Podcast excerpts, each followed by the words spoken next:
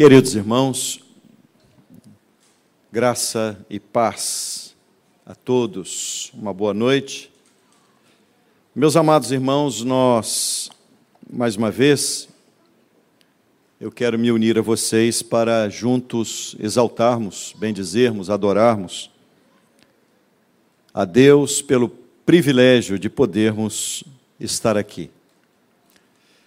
Eu não tenho dúvida que a graça soberana de Deus nos trouxe. E a graça soberana de Deus nos sustenta.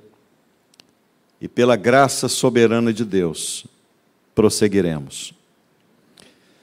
Meus queridos, eu gostaria de conversar com vocês mais uma vez dentro deste tema maior que temos falado, a igreja. Em especial, eu quero focar nesta noite sobre a origem e o destino da igreja. Então, nós vamos falar exatamente desse aspecto, a origem e o destino da igreja. E, para tanto, eu convido você a abrir a palavra de Deus na carta do apóstolo Paulo à igreja de Éfeso. Efésios, capítulo 1. Faremos a leitura do verso 1 ao verso 14.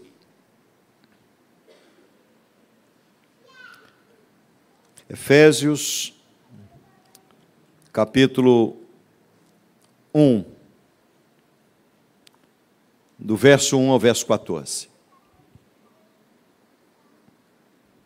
Leamos.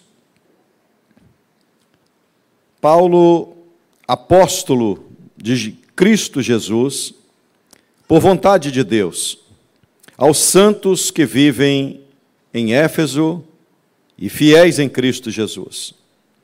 Graça a vós outros e paz da parte de Deus, nosso Pai, e do Senhor Jesus Cristo. Bendito o Deus e Pai de nosso Senhor Jesus Cristo, que nos tem abençoado com toda sorte de bênção espiritual nas regiões celestiais em Cristo. Assim como nos escolheu nele, antes da fundação do mundo, para sermos santos e irrepreensíveis perante ele e em amor, nos predestinou para ele, para a adoção de filhos, por meio de Jesus Cristo, segundo o beneplácito de Sua vontade para louvor da glória de Sua graça, que Ele nos concedeu gratuitamente no amado, no qual temos a redenção pelo Seu sangue, a remissão dos pecados, segundo a riqueza da Sua graça, que Deus derramou abundantemente sobre nós e em toda sabedoria e prudência, desvendando-nos o mistério da Sua vontade segundo o seu beneplácito que propuser em Cristo, de fazer convergir nele, na dispensação da plenitude dos tempos, todas as coisas, tanto as do céu como as da terra. Nele, digo, no qual fomos também feitos herança, predestinados segundo o propósito daquele que faz todas as coisas, conforme o conselho da sua vontade a fim de sermos para louvor da Sua glória, nós, os que de antemão esperamos em Cristo, em quem também vós, depois que ouvistes a palavra da verdade, o evangelho da vossa salvação, e tendo nele também crido, fostes selados com o Espírito Santo da promessa, o qual é o penhor da nossa herança, até ao resgate da sua propriedade, em louvor da sua glória. Até aí, queridos. Feche seus olhos. Oremos. Deus eterno, nós estamos diante de um Deus santo. Sabemos que somente pela tua graça, a tua graça nos trouxe até aqui. A tua misericórdia é a razão de ainda estarmos respirando. E oramos para que o teu bom espírito ilumine a nossa mente e conduza cada palavra que direi aos meus irmãos, de tal maneira que a tua palavra, a tua santa palavra, seja aplicada aos corações. E o teu Santo Espírito convença cada um, de tal maneira que tu apliques esta palavra ao entendimento nosso e saiamos daqui enriquecidos pela tua graça bendita e soberana. Por isso oramos e para a glória e honra do nome do teu filho. Amém. Amém. Pois bem, meus amados irmãos, este texto sagrado, o apóstolo Paulo ele vai do verso 3 até o verso 14. Se você observar este texto, este é um dos parágrafos mais longos de toda a literatura, não apenas cristã. Se você observar este texto sagrado, do verso 3 ao verso 14, Paulo não usa ponto. Ele vai é, tratando do assunto e ele se mostra tão empolgado ao tratar deste assunto e ele despeja as correntes caudalosas da sua alma para manifestar aquilo que estava sobejando e transbordando no seu coração. Ele não quer, parece, não quer parar, ele não quer parar. Ele não quer perder o seu raciocínio. E ele escreve do verso 3 ao verso 14 sem colocar um ponto. E de forma lógica, profunda e caudalosa, ele nos apresenta algo extraordinário. Eu quero dizer a vocês que esta carta o apóstolo Paulo escreve estando ele preso em Roma. Eu lembro que na terceira viagem missionária do apóstolo Paulo, ele esteve na cidade de Éfeso. E a cidade de Éfeso, capital da Ásia, era uma cidade importantíssima. Uma cidade com um comércio vultuoso, uma cidade portuária, uma cidade que tinha uma das sete maravilhas do mundo, o templo dedicado a Diana dos Efésios, a deusa Diana, com D minúsculo. O fato é que Paulo, então, na sua terceira viagem missionária, ele se detém na cidade de Éfeso, esta importante cidade, e ele se detém por um período longo de três anos. E é ali ele forma então o seu quartel-general. E Paulo vai se utilizar, estando em Éfeso, ele vai plantar várias igrejas naquela região. A igreja de Sardes, Filadélfia, Laodiceia, Hierápolis, Colossos. Paulo planta exatamente estando na cidade de Éfeso. E quando Paulo sai de Éfeso, é, Paulo é preso. Ele é levado para Cesareia e dali então ele apela para Roma para ser ouvido por César. E estando Paulo em Roma por volta do ano 61 e 62, então Paulo escreve esta carta, a carta da pris primeira prisão de Paulo, ele escreve a carta aos Efésios. Essa carta, ela nos traz ensinos preciosíssimos. A carta aos Efésios é considerada a carta mais eclesiológica de todo o Novo Testamento. Se nós observarmos a carta escrita à igreja de Colossos, a carta aos Colossenses, Paulo vai tratar de Cristo. Quando ele escreve a carta aos Efésios, ele trata da igreja. Na carta aos Colossenses, Paulo trata do cabeça da igreja. E na carta aos Efésios trata da igreja como corpo. A igreja, o corpo. O fato é, queridos irmãos, que Paulo introduz nesta carta, ele nos dá uma noção extraordinária do que é ser igreja. E Paulo vai introduzir isso mostrando a obra da Trindade, a operação gloriosa do Pai, do Filho e do Deus Espírito Santo. Se nós lermos toda a carta aos Efésios, nós vamos ver que Paulo ele ora para que a igreja entenda qual é a sua vocação e qual é a sua riqueza. A riqueza que a igreja possui. No capítulo 2, o apóstolo Paulo é enfático em mostrar que outrora nós éramos escravos do diabo, da carne e do mundo. E ele retrata que a salvação é pela graça mediante a fé. E nesse capítulo 2 ainda, Paulo vai abordar algo maravilhoso, mostrando que a cruz de Cristo, ela derrubou a barreira de separação entre judeus e gentios, para transformar de judeus e gentios apenas um único povo, a sua igreja. No capítulo 3, o apóstolo Paulo vai tratar do grande mistério do cristianismo, revelado como Deus pode juntar judeus e gentios em um só corpo, sendo todos participantes da herança de Cristo.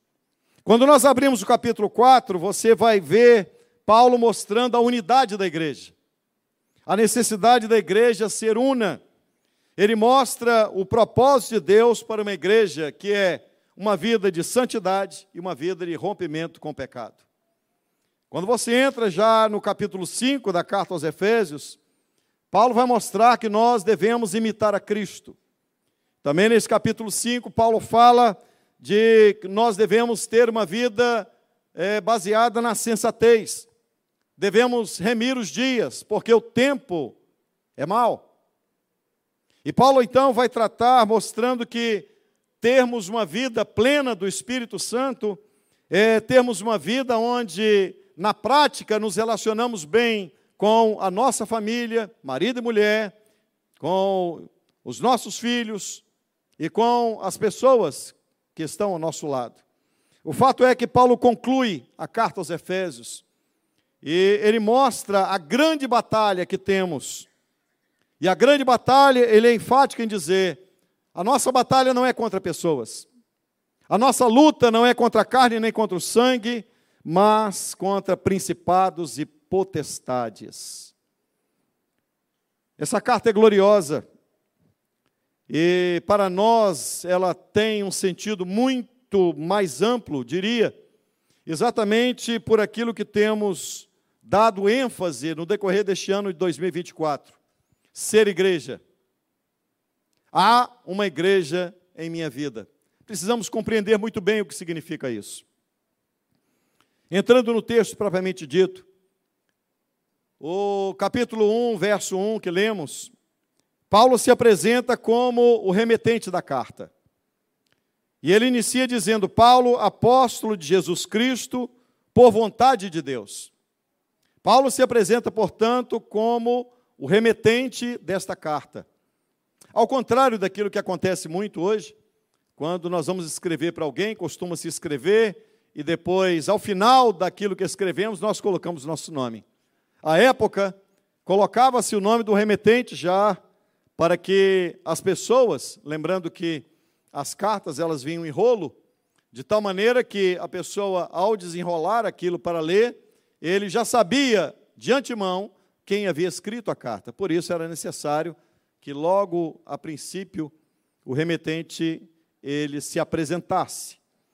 Portanto, Paulo, o apóstolo Paulo, precisava é, de enviar essa carta para a igreja de Éfeso para tratar de um assunto glorioso, não somente para os irmãos de Éfeso, mas para todos, para toda a igreja no decorrer de toda a história.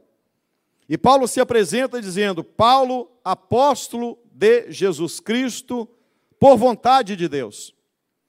Irmãos, é, hoje, nos dias em que vivemos, há muitas pessoas que se é, autodenominam apóstolos. Hoje é o que mais existe, né? O apóstolo, a apóstola, ou então o homem é o apóstolo, a esposa dele é a bispa. Paulo está dizendo algo extraordinário. Paulo está dizendo, Paulo, remetente da carta, apóstolo de Jesus Cristo, por vontade de Deus. Não foi ele que se autoproclamou apóstolo. Aliás, tratando desse tema, apostolado, é, a Bíblia é muito clara quando trata deste assunto apóstolo. Não há apóstolos hoje. Não há apóstolos. À luz da palavra de Deus, não. Porque para ser apóstolo, lembro que na eleição de Matias, havia alguns requisitos a serem preenchidos para serem apóstolos. Quais sejam? Primeiro, o apóstolo é aquele que conviveu com Jesus e é testemunha da sua ressurreição. Primeiro requisito, ser testemunha da ressurreição de Cristo. Segundo requisito, o apóstolo foi alguém chamado pelo próprio Cristo para aquela função. E terceiro, o apostolado ele era confirmado com muitos sinais, com muitos prodígios e com muitas maravilhas.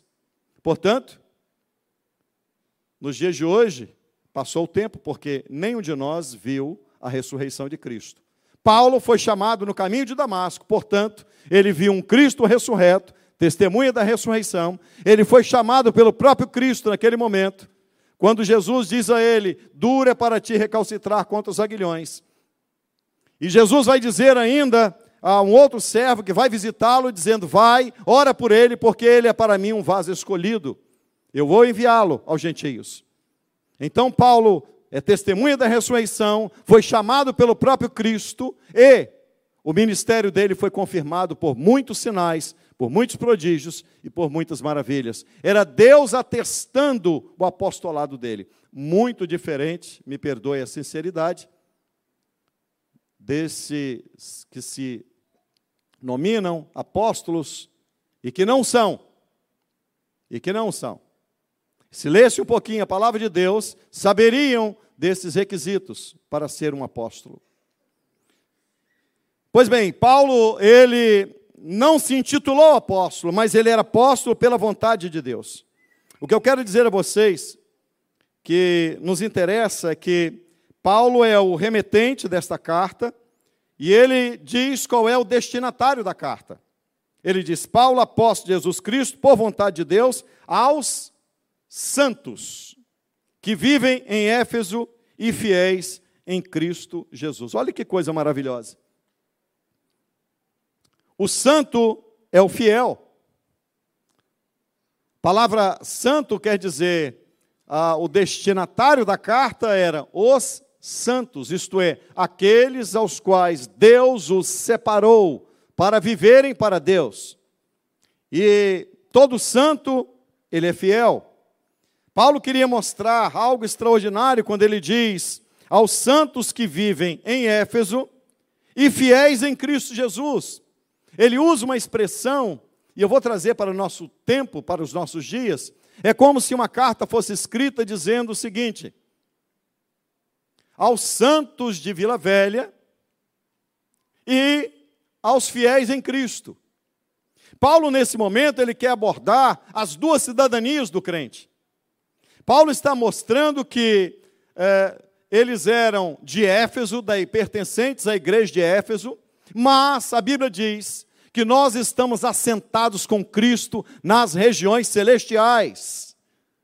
Então nós temos dupla cidadania cidadãos aqui brasileiros, de nascimento, mas novas criaturas em Cristo, porque nascemos de novo e temos nosso nome escrito no livro da vida, também somos cidadãos dos céus. Estamos assentados com Cristo nas regiões celestiais. E Paulo dá essa ênfase para o destinatário, dizendo aos que vivem em Éfeso e os fiéis em Cristo Jesus. Bendito seja Deus que nossa, a nossa esperança não está neste mundo, não está nos recursos que o mundo nos apresenta, mas na certeza de que nos aguarda um dia glorioso quando nosso Senhor vier nas nuvens com poder e grande glória. E aí sim, nós assumiremos de uma vez por todas a nossa cidadania na pátria celeste que nos aguarda. Meus amados, quando nós olhamos esse verso 2, acompanha comigo, por favor. Paulo apresenta então a sua saudação. Graça a vós outros e paz da parte de Deus, nosso Pai, e do Senhor Jesus Cristo. Há muitas pessoas aí, os crentes de algumas denominações cumprimentam-se assim, graça e paz. Foi assim que Paulo estava cumprimentando os irmãos. Graça a vós outros e paz. Eu quero dizer a vocês que o que nos interessa não é se você cumprimenta graça e paz, boa noite ou a paz do Senhor. Né?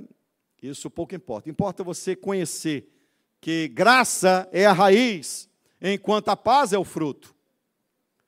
Se você foi alcançado pela graça, você tem a paz, porque fomos reconciliados com Deus pelo sacrifício da cruz.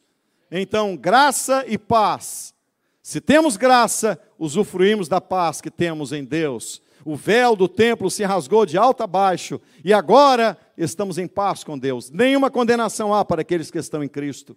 Então, graça é a raiz, enquanto a paz é o fruto, é o resultado de termos sido alcançados por esta graça. Portanto, todo crente salvo pela graça, ele está em paz com Deus. Ele está em paz com Deus. Ele não é mais inimigo de Deus. Ele agora foi reconciliado com Deus pelo sacrifício da cruz do Calvário. Nós temos acesso à presença dele. Isso é maravilhoso, irmãos. Paulo vai dizer a esta igreja que onde ele destina essa mensagem, ele vai dizer: graça a vós outros e paz. Que bênção! Fomos alcançados pela graça e não somos inimigos de Deus, nós agora fomos, fomos feitos amigos de Deus, reconciliados com Deus pelo sacrifício da cruz. Se você acompanhar comigo, verso 3, por favor, faça. Paulo, ele vai falar algo que é tão extraordinário. Após Paulo saudar a igreja, ele inicia, propriamente dito, aquilo que ele quer dizer, e ele inicia esta carta exaltando a Deus com uma das mais belas doxologias de toda a Bíblia. Olha como Paulo vai enfatizar, ele vai exaltar a Deus. Irmãos, o apóstolo estava preso. Ele poderia iniciar esta carta falando dos problemas dele, falando da prisão dele, falando das dificuldades que ele estava enfrentando, mas ele não se detém nisso. Ele simplesmente inicia a carta dizendo: Bendito seja Deus e Pai de nosso Senhor Jesus Cristo. Olha que doxologia, olha que palavra gloriosa, olha como ele exalta Deus. Ele inicia magnificando, adorando a Deus. Bendito o Deus e Pai de nosso Senhor Jesus Cristo, que nos tem abençoado com toda sorte de bênção espiritual nas regiões celestiais. Que coisa linda! Que coisa maravilhosa! O velho apóstolo preso, mas ele busca fôlego na sua alma para dizer: Bendito o Deus e Pai de nosso Senhor Jesus Cristo Bendito seja Deus. Paulo vai tratar de três aspectos interessantíssimos nesse versículo. Ele fala da fonte da bênção, das bênçãos, ele fala da natureza das bênçãos, e ele também fala das, é, da, da, da esfera das bênçãos. Paulo diz assim: fonte da bênção é Deus. Ele diz: Bendito seja o Deus e Pai de nosso Senhor Jesus Cristo, que nos tem abençoado. Então a fonte da bênção é é Deus. Você já viu alguém, já foi em algum lugar, alguma igreja, e alguém diz assim: Eu estou te abençoando. Paulo está dizendo assim: a fonte da bênção é Deus. A fonte da bênção é Deus. Ele nos tem abençoado. Com que tipo de bênção? Com toda sorte de bênçãos espirituais. Não são algumas bênçãos. Deus não está abençoando com aquilo que talvez você queira, Deus está te abençoando com aquilo que você precisa. A fonte da bênção é Deus o Pai, a natureza da bênção é espiritual. Quando você olha para o Antigo Testamento, muitas bênçãos estão relacionadas a esta vida. Mas o Novo Testamento é bênçãos espirituais, a fonte é Deus, a natureza é espiritual. E a esfera da bênção é nas regiões celestiais. Você imagina que nas regiões celestiais tem gente, tem anjos já ouviram a voz do Todo-Poderoso dizer assim: vai e abençoa Vitral. com toda sorte de bênçãos espirituais nas regiões celestiais. Lembra-se quando é, endemoniado e alguns religiosos tentaram expulsar o demônio? O demônio virou e disse assim: Olha, e a, a oração deles foi a seguinte: sai dele em nome de Jesus, de quem Paulo é servo. O demônio disse: Jesus, sei muito bem quem é. Paulo eu conheço. E vós quem sois? Nas regiões celestiais nunca pronunciaram o seu nome, isso é, Deus não tem pacto nenhum com você. Então você é um homem abençoado, você é uma mulher abençoada, a fonte da nossa bênção é Deus e Deus nos tem abençoado com toda sorte de bênção nas regiões celestiais. São bênçãos espirituais. Essa é a razão de nós estarmos aqui. Deus tem nos abençoado. Nos abençoou ontem, nos abençoou hoje, nos abençoará amanhã e continuará nos abençoando pela sua infinita graça. Porque a fonte da nossa bênção é inesgotável. Bendito seja Deus. Adorado, engrandecido seja Deus. Não falta bênção, irmão. Não falta bênção. Se você é crente em Jesus, você jamais pode dizer isso. Senhor esqueceu de mim? Às vezes o crente, nas suas lamúrias e na sua falta de sensibilidade com relação a Deus, assim, Deus esqueceu de mim, abençoa todo mundo, menos eu. Paulo está dizendo a essa igreja: a fonte da tua bênção é Deus, e essa fonte é inesgotável. Deus te ama, Deus te abençoa nas regiões celestiais com toda sorte, não é um pouco de bênção, não, com toda sorte de bênçãos espirituais. É algo muito profundo. Nós somos um povo feliz porque nós estamos vivendo debaixo da bênção gloriosa de Deus. E é por isso que tudo que sucede a nós, nós tributamos a Deus, porque cremos que a fonte é Ele. Cremos que a natureza da bênção é espiritual. E cremos que a região em que a bênção opera em todas as regiões celestiais. Verso 4 diz assim: Assim como nos escolheu nele. Antes de entrar nesse versículo, de vez em quando alguém me pergunta assim: o que é ser um reformado? O que é abraçar a teologia reformada? Vou dizer: ser um reformado é aceitar a Bíblia como ela é e não querer impor à Bíblia os seus conceitos humanos e não querer impor à Bíblia as suas ideologias ou impor à Bíblia os seus interesses. Ser um reformado é a Bíblia foi escrita e Deus é o autor. E o que está escrito aqui está escrito porque Deus quis que nós soubéssemos. Então, receba a Bíblia do jeito que ela é, irmão. Amém, querido? Ser um reformado é entender que Deus quis que nós soubéssemos isso que está aqui. Vá ao verso 4. Deus, assim como nos escolheu nele, antes da fundação do mundo, Deus nos escolheu. Já viu a expressão equivocada de alguns dizendo assim: Eu me converti no ano de dois mil e pouco. Você não se converte. O Espírito Santo te convenceu do pecado, da justiça e do juízo. Quem te converteu foi Deus. Quem te chamou, quem te escolheu foi Deus. Lembra-se que Jesus disse: Não fostes vós que escolhestes a mim, mas eu vos escolhi a vós. Há muitos que dizem: Eu fiz a opção por Cristo, você não faria nunca. Porque a nossa natureza, a nossa inclinação, diz a carta aos Romanos, nós não sabemos nem o que queremos. Nós não sabemos, a nossa natureza nos impossibilita de optarmos por Deus. É Deus que fez a opção por nós, é Deus que nos escolheu. E a palavra aqui é eclegomai, essa palavra eclegomai significa, dentre muitos, Deus escolheu você, eclegomai. Assim como nos escolheu Olha o critério da escolha. Qual é o critério da escolha? Como é que você acha que Deus te escolheu? Nos escolheu, isso é fundamental, irmãos, para você compreender. Escolheu quando? Em que tempo? Antes da fundação do mundo. Sabe por quê?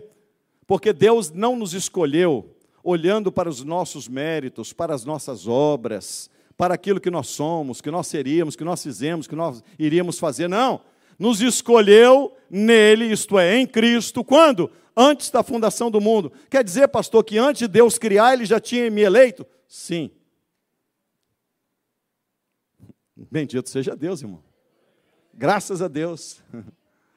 Deus te escolheu apesar de ser você quem é. Deus me escolheu apesar de ser eu quem eu sou. Deus não me escolheu por ser quem eu sou, é apesar de quem eu sou. Adorado, engrandecido seja Deus. Bendito seja o Todo-Poderoso. Qual é o tempo da escolha? Antes da fundação do mundo. Portanto, não tem mérito envolvido. A causa não é o mérito, mas a causa é a graça de Deus, o beneplácito de Deus, a bondade de Deus, o amor de Deus. Esse é o critério da escolha. Nos escolheu nele, nos escolheu em quem? Em Cristo. Por isso Jesus vai dizer assim: aqueles aos quais o Pai me deu, esses virão a mim. E eu, de maneira alguma, os lançarei fora, e ninguém os arrebatará das minhas mãos. É o que está escrito, irmão. Sabe qual a nossa segurança? Que nós somos escolhidos nele, em Cristo. É como se Deus colocasse uma lente e essa lente fosse Cristo. Ele olhava e, ao ver, ele olha por uma lente. Ele não viu você. Não foi por você. Foi apesar de ser quem você é. Nos elegeu nele, em Cristo. Antes da fundação do mundo. Então, o agente desta eleição é Cristo. Quem escolhe é Deus, mas o agente da eleição é Cristo, nos escolheu nele. Deus nos escolheu em Cristo, de tal maneira que você não é salvo se você não estiver em Cristo. Qual é o propósito da eleição? Está aqui também. Para sermos santos. Nos escolheu nele antes da fundação do mundo para sermos santos e irrepreensíveis perante ele e em amor. A escolha quem fez foi o Pai. O tempo da escolha foi antes da fundação do mundo. O agente desta eleição foi o Filho. E o propósito desta eleição é para sermos santos. Então, alguém pode, de forma equivocada, dizer o seguinte: bom, é, então, quer dizer que eu fui salvo, quem me elegeu foi Deus? Sim, perfeito. Então eu posso fazer o que quiser, porque Deus me elegeu. Significa que se você agir assim, você nunca foi salvo. Simples assim. Porque a palavra de Deus diz assim: nos elegeu nele antes da fundação do mundo para sermos santos e irrepreensíveis. Ninguém pode se sentir salvo se não vive uma vida de santidade e de irrepreensibilidade. Quando alguns rejeitam a doutrina da salvação, nesta eleição, a doutrina da eleição, na verdade, rejeita um falso entendimento do que é a doutrina da eleição. Deus não nos salvou no pecado, Deus nos salvou do pecado. Foi de lá que Deus te tirou. A graça de Deus arrancou você das garras do diabo, das garras do pecado, das garras do mundo.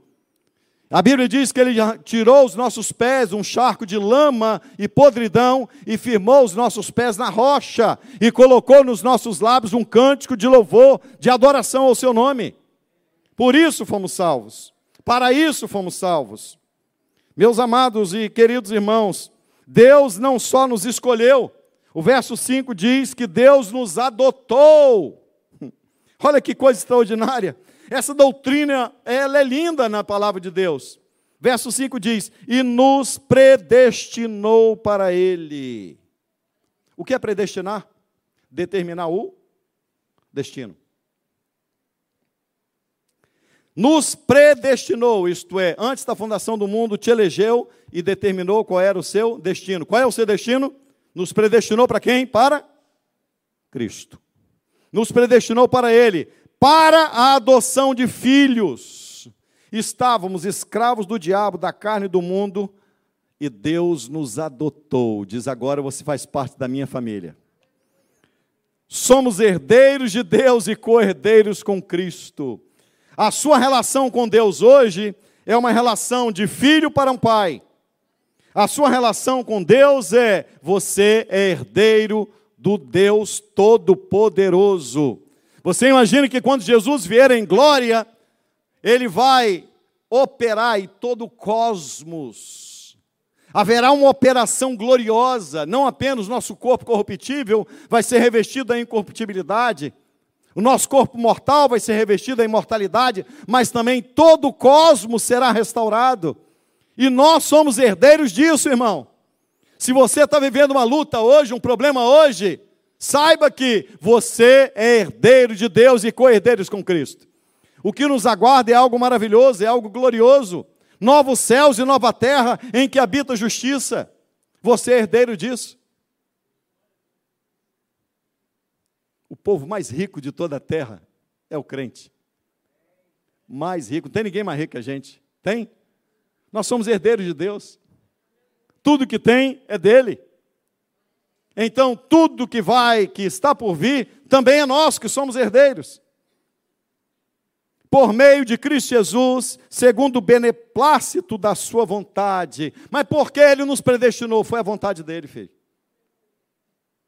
beneplácito, é a bondade dele. Verso 6 diz assim: Em Cristo você é aceito gratuitamente. Olha o que diz: Para louvor da glória da sua graça.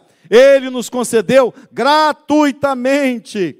Se você está em Cristo, você tem acesso ao trono da graça. Qualquer hora, qualquer dia, qualquer momento. Acordou de madrugada, está triste, está angustiado, as lágrimas estão rolando dos seus olhos. Você tem acesso ao trono da graça de Deus. Cristo nos garantiu isso. Cristo nos garantiu. Nós fomos aceitos gratuitamente, porque somos o povo de Deus, a família de Deus, a igreja de Deus, o edifício de Deus, o corpo de Cristo. Essa é a família de Deus. Fomos adotados. Um processo de adoção é uma coisa linda, né? Porque às vezes, quando nasce uma criança, é maravilhoso termos nossos filhos né, gerados por nós, mas um processo de adoção é diferente. Porque um processo de adoção, o filho pode nascer ou quando o casal se prepara, ou vir de forma inesperada, mas a adoção não. A adoção é você tomando a decisão. Você olhando e dizendo assim: é esse aqui. É esse aqui antes da fundação do mundo, foi isso que Deus fez conosco. É esse aqui. É essa aqui. Nos adotou, nos inseriu na família dele. E agora nós podemos orar dizendo: Abba, Pai. Nós podemos orar dizendo: Meu Pai, Pai nosso que estás no céu, bendito seja o nome do Senhor. Nós temos um Pai o nosso Pai é o dono de todas as coisas, nós somos herdeiros dele, fomos inseridos na família dele. Que privilégio, queridos irmãos, que privilégio. O verso 7 ainda diz: No qual temos a redenção, isto é, em Cristo temos a redenção. Essa ideia de redenção, aqui, é importante você compreender isso, é a ideia de alguém que está no, no passado havia isso, havia um, um, um local onde os escravos eles eram expostos e as pessoas vinham para examinar o escravo e saber qual escravo ele ia é, pagar o preço. A, a, esse nome era redenção, isto é, você redimia aquela pessoa de tal maneira que você o comprava e ele passava a ser seu. O texto sagrado diz assim: no qual temos a redenção, isto é, em Cristo temos a redenção pelo seu sangue.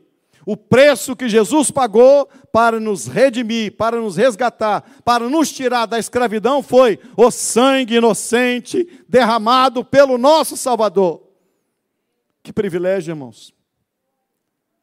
O dia que você estiver muito abatido, está tudo dando errado, você acha que não.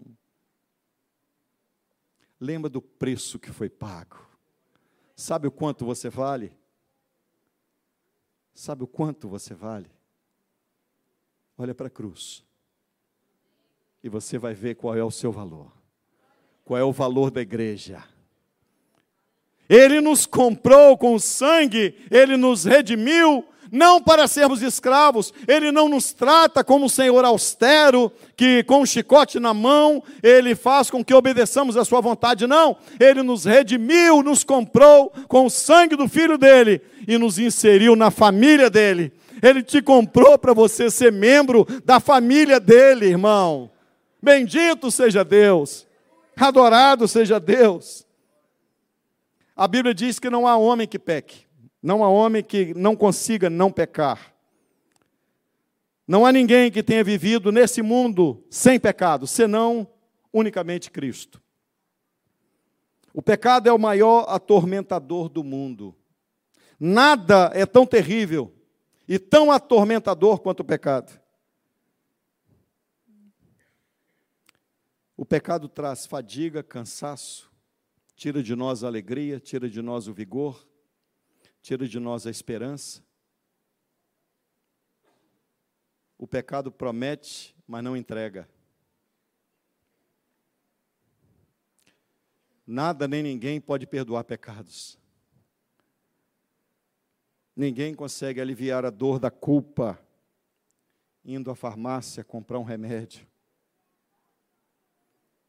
Quantos são atormentados pelo chicote da culpa? Por que eu fiz isso?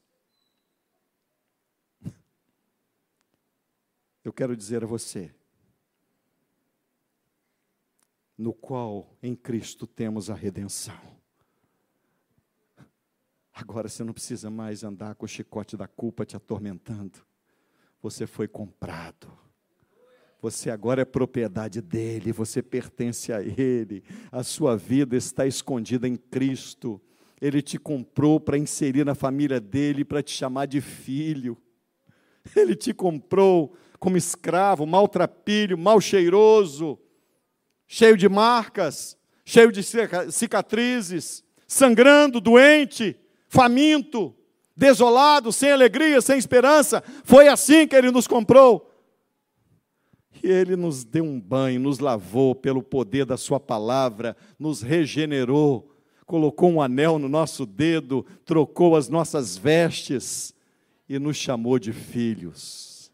Bendito seja o Deus Todo-Poderoso.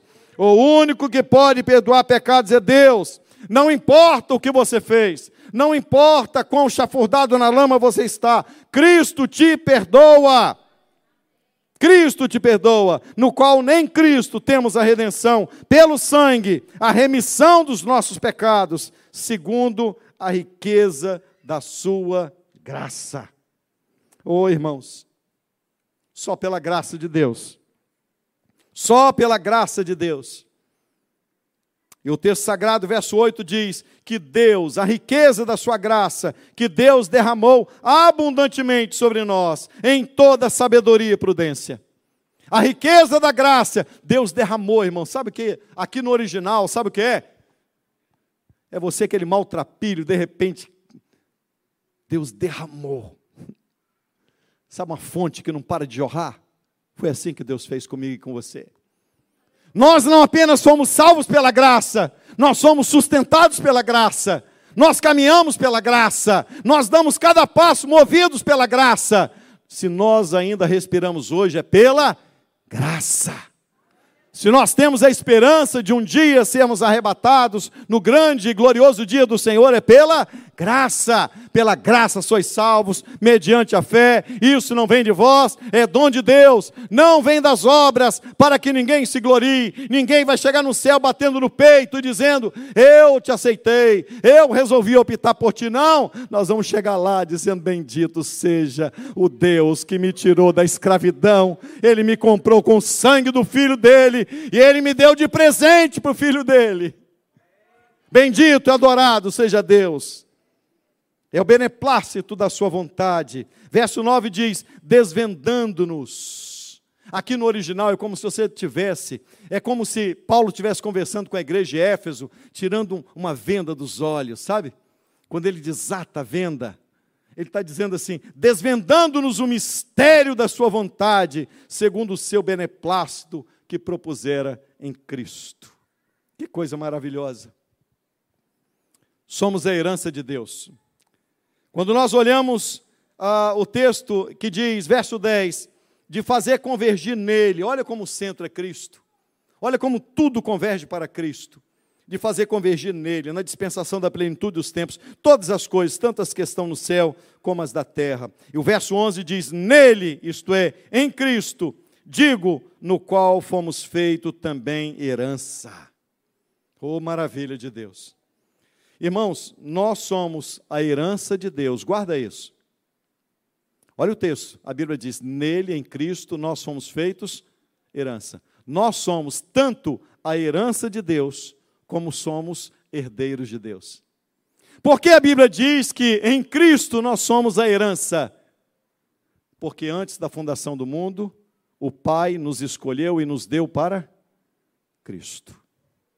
Portanto, nós somos a herança de Deus em Cristo. E nós somos herdeiros de Deus por Cristo. Há tempos atrás eu falei de uma, eu trouxe uma ilustração, e eu vou repeti-la. É como se nós, o que é a salvação? O que é você ser eleito? É como se você entrasse em uma loja Imagina você entrando em uma loja de artigos finos, de cristais com preços elevadíssimos. E de repente você entra, começa a olhar as coisas naquela loja, e o seu filhinho pequeno pega um daqueles cristais e quebra. O que você faria? Você pegaria aquilo, colocaria no canto e diz: Filho, sai, sai, sai rapidinho, rapidinho, para ninguém ver. É isso? Se foi isso, você não é crente, não. Deus, muito menos. Deus nos deu para o Filho antes da fundação do mundo. Quando nós quebramos, o Filho, quando o nosso pecado nos quebrou, o Filho se levantou do trono foi até a caixa registradora de Deus e disse: Eu vou pagar o preço, porque ele é meu. O Pai o escolheu para mim antes da fundação do mundo. O Pai te escolheu e te deu para ele. Ele vai na caixa registradora de Deus e diz: Eu vou à cruz, meu Pai. A igreja é dele, porque foi comprada com sangue dele. Bendito seja o Deus Todo-Poderoso. Nós somos, portanto, a herança de Deus e somos herdeiros de Deus. Você é, e eu somos um presente de Deus Pai ao Deus Filho. Jesus disse: Ninguém vem a mim se o Pai não o trouxer. Quem trouxe você a Jesus foi o Pai. Jesus nos deu a salvação. Todo aquele que vem em mim, diz Jesus, de maneira nenhuma lançarei fora. Eu lhes darei a vida eterna e o ressuscitarei no último dia. Neste aspecto, nós somos, portanto, a herança de Deus.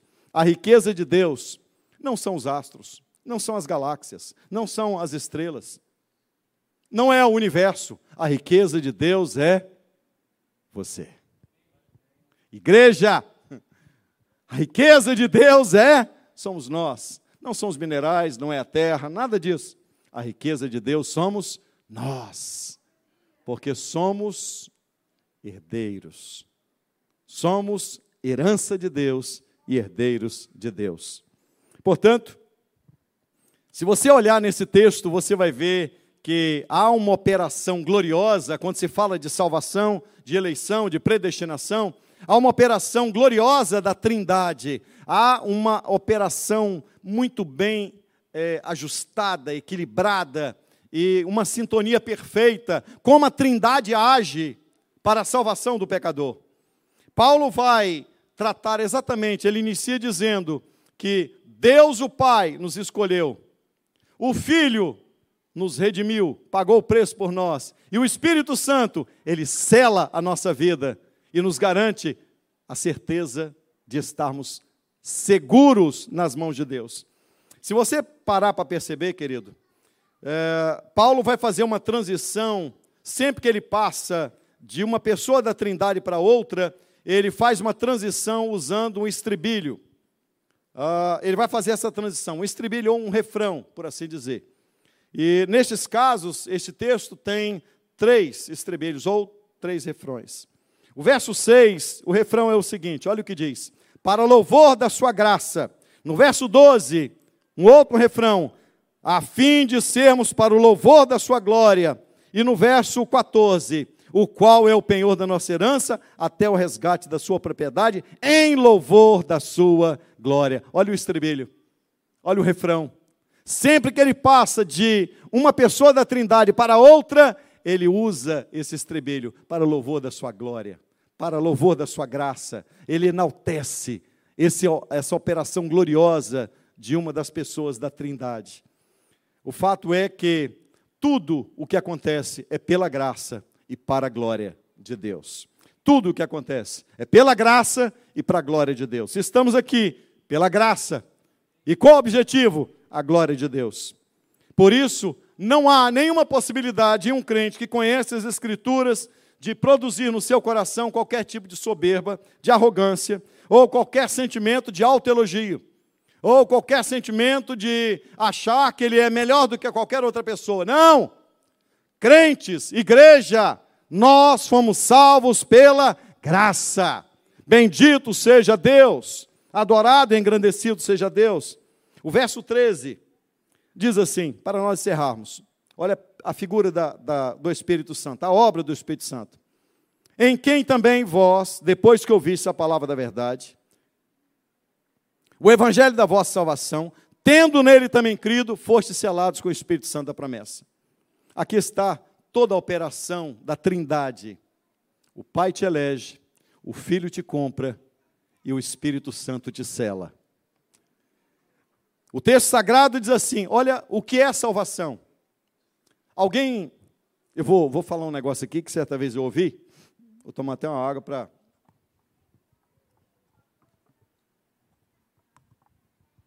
Essa, essa é boa.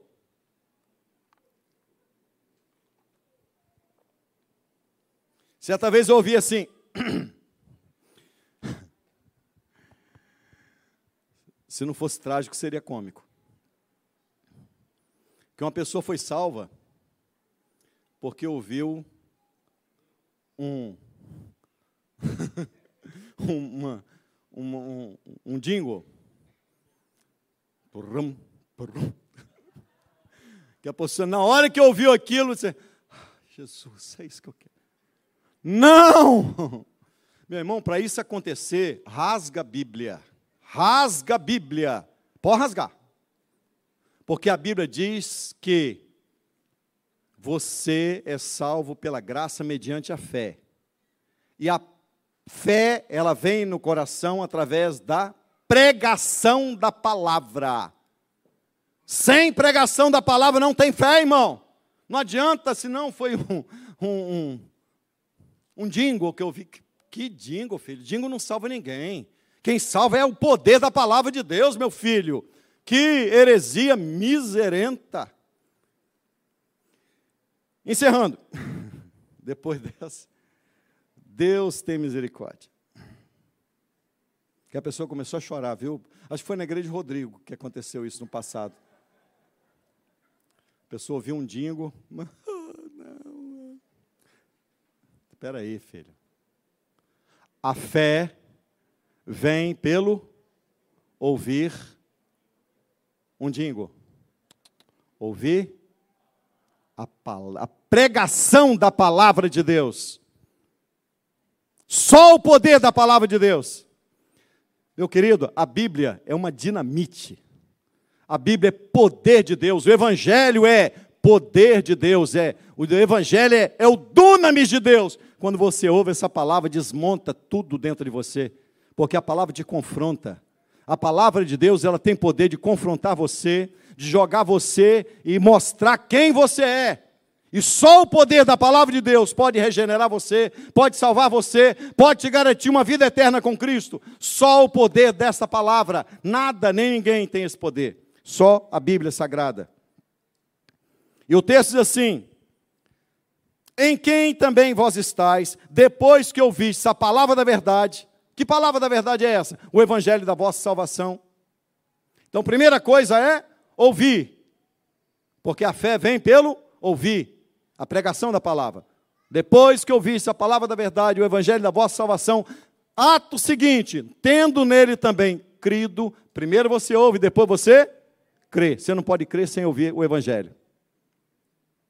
Tendo nele também crido, fostes selados. Qual é a ordem? Eu ouvi a palavra, a palavra me confrontou, a palavra operou em mim, eu criei, e o Espírito Santo veio e selou o meu coração. Essa é a sequência. Eu quero dizer a vocês, nesse encerramento, que esta palavra selo, eu disse a princípio que a igreja de que a, a cidade de Éfeso é uma cidade portuária. E havia na cidade muito comércio. As pessoas, por exemplo, havia muito comércio de madeira naquela época. E quando as pessoas compravam um lote de madeira, era comum aquele que era o dono, ele vinha, ele olhava as madeiras e comprava madeira, pagava o preço por ela e ele colocava um selo. De tal maneira que quando ele mandasse as pessoas que trabalhavam para ele recolher a madeira, aquele, aquele monte de madeira que estava ali tinha um selo dele. Este selo, portanto, significa propriedade. O que significa selo? O que significa que Paulo está dizendo à igreja de Éfeso: estáis selados com o Espírito Santo da promessa. O que significa isso? Selo é propriedade. Você é propriedade de Deus. Qual é a garantia que eu sou propriedade de Deus? O Espírito Santo selou meu coração. O Espírito Santo habita em mim. Essa é a certeza que nós somos propriedade de Deus. Mas selo não é apenas não é apenas a garantia de propriedade. O selo era a principal era garantia de propriedade. Mas também o selo tinha, quando você fala em selo, você vai comprar, por exemplo, um café, tem lá o selo da ABIC, não tem? Eu gosto de tomar um cafezinho. Então, não tem o selo? Se você tiver rompido ali, significa que foi violado, né? O que, que Deus está falando? Olha que Paulo está dizendo à igreja. Primeiro, a igreja é propriedade de Deus. Está selada, propriedade de Deus, pertence a Deus. Segundo, a igreja é inviolável. Não tem esse negócio, fizeram um trabalho de macumba para mim. Que, que macumba, filho? Que bobagem, que tolice. Quem é que botou isso na sua cabeça? Não faz aqui sete sexta-feira para desfazer a macumba. Que, pelo amor de Jesus Cristo, que Deus fraco é esse que você está servindo? Eu lembro que Lutero dizia, Lutero disse assim, o diabo está na coleira de Deus, só vai até onde Deus permite ele ir, filho. Não vai mais não. O dono de todas as coisas é o seu Deus é o Deus que te comprou, Ele é o nosso proprietário, e nós somos invioláveis. Nenhuma luta vem sobre você se Deus não permitir, nenhuma prova vem sobre você se Deus não permitir, você é inviolável. Ninguém toca, porque você é propriedade de Deus, inviolável. O selo garantia isso. Significava propriedade, significava inviolabilidade. E naquela época, a certeza é que o selo garantia a legitimidade. Isso significa que, apesar de você ser fraco, a sua conversão foi legítima. Sabe quando o diabo tenta jogar no seu rosto as falhas que você comete? E diz: não tem mais jeito para você? E diz: esquece esse negócio de ser crente.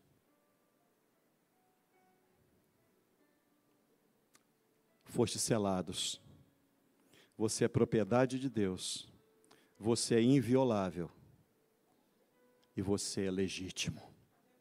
Você pode ser fraco, mas Deus te elegeu antes da fundação do mundo. O filho dele te comprou com sangue. Você não é tratado como escravo, você é tratado como filho, ele te adotou, você faz parte da família dele. A Bíblia diz: sete vezes o justo cai, sete vezes o Senhor o levanta. Bendito seja Deus. Nós fomos selados com o Espírito Santo da promessa. Significa que ninguém poderá nos arrebatar das mãos de Deus. Nós estamos seguros em Deus. Jesus disse: As ovelhas que o Pai me deu, ninguém as arrebatará das minhas mãos. Ninguém, irmão.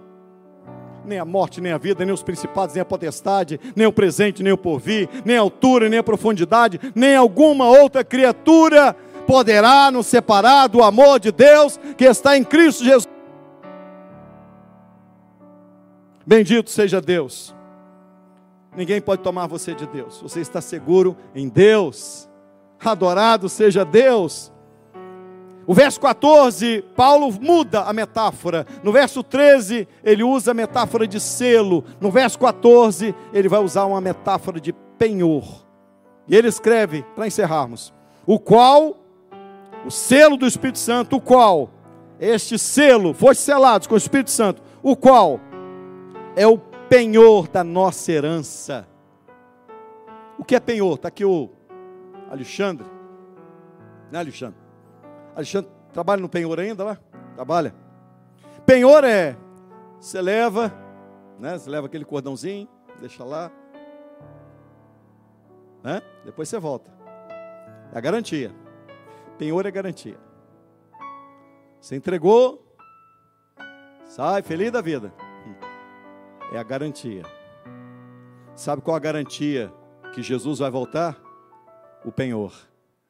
Deus selou a igreja com o Espírito Santo e disse: O selo do Espírito Santo é o penhor da vossa herança.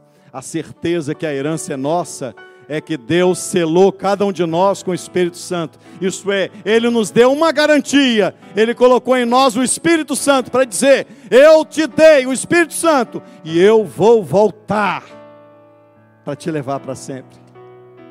Bendito seja Deus, adorado, engrandecido Seja Deus, o nosso Deus. Eu quero convidar você, irmão, para nós encerrarmos assim esse culto com muita alegria. O qual é o penhor da nossa herança, até o resgate da sua propriedade. Olha que coisa linda. Ele deu o penhor, é o primeiro pagamento, até o resgate da sua propriedade, porque você é dele. Ele deu um primeiro pagamento dizendo: é meu, ninguém toca, é minha propriedade, é inviolável eu sou o dono dele, eu sou o dono dela. E ele vai voltar para resgatar de uma vez por todas a sua propriedade. Naquele grande e glorioso dia, será maravilhoso porque a nossa salvação está assegurada por Deus. Eu quero encerrar dizendo uma coisa a vocês, muito importante. Essa palavra penhor, aqui no original grego, também ele podia ele significava anel de noivado. Sabe o que o Espírito Santo é na igreja? O anel de noivado.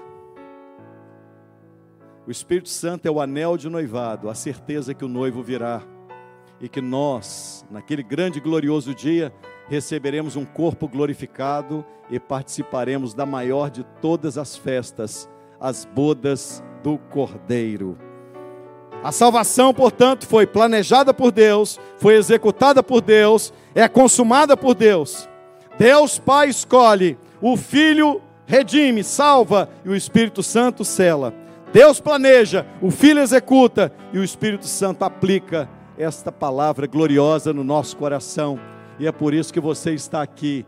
Você é igreja, o povo mais rico de toda a terra herdeiro de Deus, família de Deus, corpo de Cristo, edifício de Cristo. Deus te abençoe. Eu quero cantar com vocês. Vamos cantar a vitória da igreja? Vamos cantar a bênção da igreja? Com muita alegria, vamos ficar em pé? Vamos adorar? Foste selados com o Espírito Santo da promessa. Não é qualquer Espírito, é o Espírito Santo da promessa. Qual é a promessa de Deus para nós? Não se turbe o vosso coração, crede em Deus, crede também em mim. Na casa do meu pai há muitas moradas. Se não fosse assim, eu vou lhe teria dito: Vou preparar-vos lugar. E se eu for preparar lugar, virei outra vez para vos levar para mim mesmo. Porque eu quero, é a promessa dele: onde eu estiver, estejais vós também. Foste selados com o Espírito Santo da promessa. Que Deus os abençoe.